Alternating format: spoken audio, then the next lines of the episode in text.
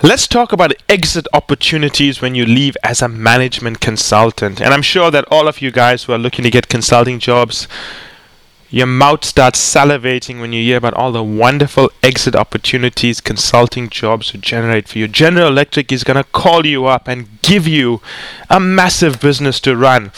Or Goldman Sachs is going to call you up and give you some wonderful P&L to run. Well, Today, I'm going to talk to you about the reality of exit opportunities in management consulting.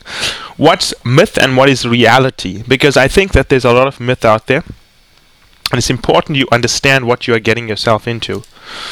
So, before I begin, I'm going to tell you a story because everyone likes stories. I mean, I do. So, let's start with a story, or maybe we'll call it a mini biography, a mini biography of two people. James Gorman. I mean, some of you would know the name. James Gorman is now the Chief Executive Officer and Chairman of the Board of Morgan Stanley. He was a Australian lawyer by trade who received an MBA from the Columbia Business School and then joined McKinsey where he rose all the way up to the level of senior partner. And you'd expect, of course, that rising up to the way, level of senior partner, he must have had many, many wonderful opportunities coming his way. Excuse me. But the reality is that it didn't work out for him that way. When he joined Morgan Stanley, he was actually given a internal staffing function to head up strategy within a bank. Now, for those of you who work in a bank, you know that people who head up strategy in a bank either go there because they've got no future running a P&L, or they go there because they screwed up running a P&L. Basically, it's a it's a highway to nowhere in a bank. I mean, the people who have power in a bank don't run a strategy function with 20 people reporting to them if they're lucky. They run a business that makes money and pays bonuses. James Gorman ended up at Morgan Stanley with a career going nowhere really. And the only reason he was moved to the right functions or the right opportunities is because um, John Mack um, saw something in him and gave him the right kinds of opportunities. Now, he is not the exception who proves um, the rule. He is the exception that is the rule. Because let's look at another example, right? Let's look at uh, Michael Carpenter. Michael Carpenter, BCG senior partner, one of the most respected BCG partners. No one less than Jack Welch himself personally called Michael Carpenter and asked him to head up corporate planning or strategy, internal strategy for General Electric. And that's the role he took over. 15 people reporting to him or something like that. Again, no P&L. Running the strategy planning sessions. Um, he then took over and ran Kidder Peabody when General Electric bought the bank. It was an absolute disaster, and there are debates about whether he was at fault of course, he was at fault to some degree. He was the CEO or the, he was the chief executive running the business. He then moved to um, Citibank. We also took up a corporate planning role. He was asked to um, run their investment banking uh, business. Also led it into the ground. I mean, it was an absolute disaster. And he was sidelined and shuffled around. But basically, his career went nowhere. Now, this may sound a bit disappointing, but it's not meant to be disappointing. What I want to point out to you is that when you become a consultant, you have two options for yourself. You either can go all the way up to senior partner and become a career consultant, make a lot of money. I mean, senior partners, the really senior successful partners, make anywhere from, I don't know, $2 million up to $10 million, and those who write books and so on can make even more money. So you earn a lot of money. Or you can see management consulting as the other finishing school after your MBA that prepares you to run a business like General Motors or General Electric or whatever, somewhere around the world. But the point is this when you finish as a consultant, even if you were a partner, you have no experience running a line business. You have no experience running a profit and loss statement. You have no experience running a team of people that have a profit motive. And most people, most of your colleagues who leave as associates, leave as engagement managers, they'll tell you things like, "Wow, I have so many opportunities. You know, the world is my oyster." The reality is that once you leave a consulting firm, you are most likely going to get a job as a strategy person at a bank or a corporate function. Either you're going to be a manager or just another consultant in the corporate function, or if you're very senior, like a partner, you're going to be a director or head of planning or whatever it is. But you still are going to be doing strategy analysis. It is the rare partner who firstly has the inclination to run a P&L and secondly has the um, what's the word I'm looking for? They have the right kind of networks who believe they can make that jump to doing it. Of course, many McKinsey people, BCG people, and Bain people do it, but they don't do it immediately. They go into a strategy role and then they work themselves up into it. Indra Nooyi, for example, current CEO of Pepsi Cola, very successful BCG person, six years at BCG after she graduated from Yale School of Management, worked through many staff management functions, joined Pepsi after spending time at a few firms, and then she worked her way into CFO. There are few partners who make the jump immediately going from partnership to CFO, some partnership to managing director, but there are few. They are the exceptions, they are not the rule. So it's very important that when you look at your exit opportunities for management consulting, you got to think about two things here.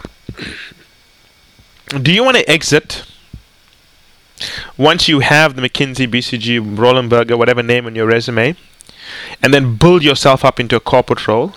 Or do you want to build yourself up up to a partner level of very senior position, principal, then move to a corporate role? Or do you want to build yourself up to a really senior partner level at a consulting firm and then move to a corporate role? Because depending on when you jump ship, your opportunities are both limited and they are greater. For example, if you leave after uh, you leave BCG after being an associate or engagement manager, you're probably going to make a lateral move into corporate you probably wouldn't run a, run a P&L immediately, but maybe you'll be lucky and be given some new opportunity that only has two people in the entire department, and your job is to build this business. So you have responsibility for a P&L, albeit a tiny P&L, and you can grow it up. But the bottom line is that you are really going to be given a large business to run. I can't think of many people who have been given that, except maybe a few people who went in to run startups and so on. But the risk is so high that it's worth bringing them in. So when you think of your exit opportunities, understand that depending on the amount of time you've spent at the consulting firm and the level at which you want to exit, creates different opportunities for you. The more junior you are, you have the name on your resume and you can move yourself around the business. The more senior you are, the more and more you become a strategy specialist. And the best role for you is to take on a staff corporate strategy role. But once you've reached that level of being a specialist, you get into senior partner, very senior partner level. You then start dealing more and more with chief executive officers, and you start being seen as someone who has the gravitas and the potential to manage a business. But you have to spend 15 to 20 years at a consulting firm before you reach that level. Otherwise, if you leave before that, you still have to earn the stripes to prove you can run a business. And I think it's important you understand that when you start thinking about the exit opportunities from running a consult from leaving a consulting firm. And when you meet friends who tell you, "Wow, the exit opportunities are so great," ask them ex- exactly what was your exit opportunity. What were the roles you were offered, and which one did you take? And I'm willing to bet that 99% of them are going to tell you was offered an internal strategy role at a bank, uh, insurance company, a manufacturing company, whatever. I would say 1% are going to tell you they got offered a P&L or they got offered something totally unrelated to their strategy or analysis background. And off that 1%, off that 1%, 10% off that 1% got offered a P&L immediately. You would have to be quite exceptional to be offered to be running a P&L immediately. There are people who get it, but it is not the traditional route for consultants once they leave consulting firms. But you should not be disappointed with this this is the route for consultants. And consulting is a finishing school for business. You go to McKinsey, Bain, and BCG, Roland Berger, and so on to learn how to be an outstanding consultant, an outstanding thinker. You then go to a corporate firm and you show them that you are a great thinker. You earn the right for them to give you a business. You then manage the business and you grow yourself up and you grow the business. So some people hearing this, I will be disappointed because they think if I leave McKinsey, offers will just fly to me. Yeah, some will, but you know it's going to be similar strategy offers. But you must understand that when you go to a consulting firm, think about what your exit strategy is and plan for that.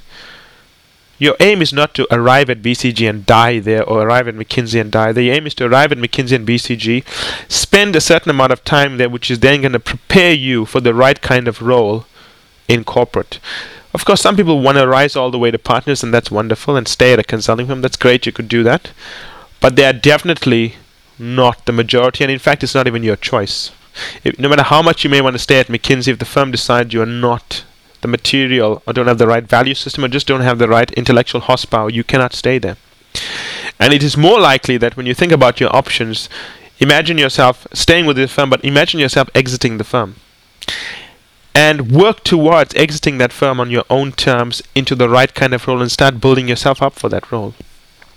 If you feel that the best kind of way to get some kind of P&L is a smaller firm, maybe a technology startup in the Bay Area of San Francisco, then maybe put yourself into that kind of assignments. Think about, okay, what kind of skills I need to join a small organization as a manager of some sort, responsibility for growing a business and so on. I mean, there are many, numerous examples of people who've done that. Joined McKinsey, joined BCG, joined startups, and grew with the business and become obviously more wealthy than the people who stayed there. But the point is that you need to plan this. Do not just go in and expect that once I've arrived at BCG and McKinsey, I just got to sit back and relax. If you do that, you'll be managed out within six months. And if for some reason you happen to make it and you do leave, you're not going to have built yourself up to the level whereby someone is going to look at you and say, hey, this guy's young, but he's got something, so let's give him a business to manage, even if he's just got two people reporting to him. The point is this understand your exit opportunities, plan for your exit opportunities, and work towards it. Don't be one of those people, I've seen many of them, they'll join a firm and then they, they leave after two years, three years, and they're disappointed because the kind of offers and opportunities they expected to get after leaving McKinsey and BCG is not what they had planned. And sure, they go on to great things, but they could have gone on to greater things. They could have been the CEO of Pepsi Cola. Your planning must be deliberate, your expectations must be real, because only with real expectations can you know the amount of real work that you need to do. Only with real expectations can you know where you're likely to reach a pothole. And only by knowing where you're about to reach a pothole in your career can you plan for that. There is no perfect time to leave a consulting firm. Leave as an associate, leave as an engagement manager, leave as a principal, hell, leave as a partner. The point is understand what you are setting yourself up for if you stay there longer, if you exit earlier. Understand what consulting will give you that is going to help you in a corporate career. Do not go in saying, well, a lot of people who join McKinsey are CEOs. Yes, a lot of people who join McKinsey are also not CEOs. In fact, the vast majority are not CEOs. In fact, a lot of more people were trained as CEOs at General Electric and Procter & Gamble than at McKinsey. So you got to be very careful about what you want from a consulting firm and what is your plan for life. And you got to plan this early because if you don't plan it early, you'll be 35, 40 before you know it, and your career has not gone anywhere because you haven't actually mapped out a career for yourself. And of course, the kind of consulting firm you join plays a big role in your exit opportunities. I mean, if you work for a boutique, you will have to spend the rest of your life explaining to people who you worked for. Even if you were the best consultant, you'll have to work even harder to prove how good you are. And that is why going to McKinsey, Bain, and BCG is so important you don't have to explain who you worked for. And that is the ultimate value of working for these firms. And that is worth its weight in gold, believe me. You could have been the best consultant at brand XYZ consulting firm in France, but if people in the United States don't work there, sorry, don't know the firm, and you decide to settle in the US, you'll have to spend the rest of your life explaining that to them. That alone is worth the value of going to a consulting firm. But as you get older, and as you realize there's more to life than being a consultant, as you realize that the whole of corporate stardom awaits you, you just need to get in there, it becomes a lot more difficult to make that transition. It's only a transition that can be done deliberately. You cannot just join McKinsey and think you're going to be spewed out at the end as a corporate superstar. You'll be spewed out. That's what will happen. You have to position yourself for success. And I want you to do this after this call. You speak to people, ex McKinsey, ex BCG, Roland Berger people ask them what were the exit opportunities. If they're vague and say they had great opportunities, ask them exactly who offered you a role and what was the role. And I'm going to be pretty sure that what I said turns out to be true. It's not bad. They have the skills, they now just have to apply it in corporate before they can go ahead. If you have any questions about career planning and so on, please feel free to ask me and I'll be happy to respond in a follow up podcast.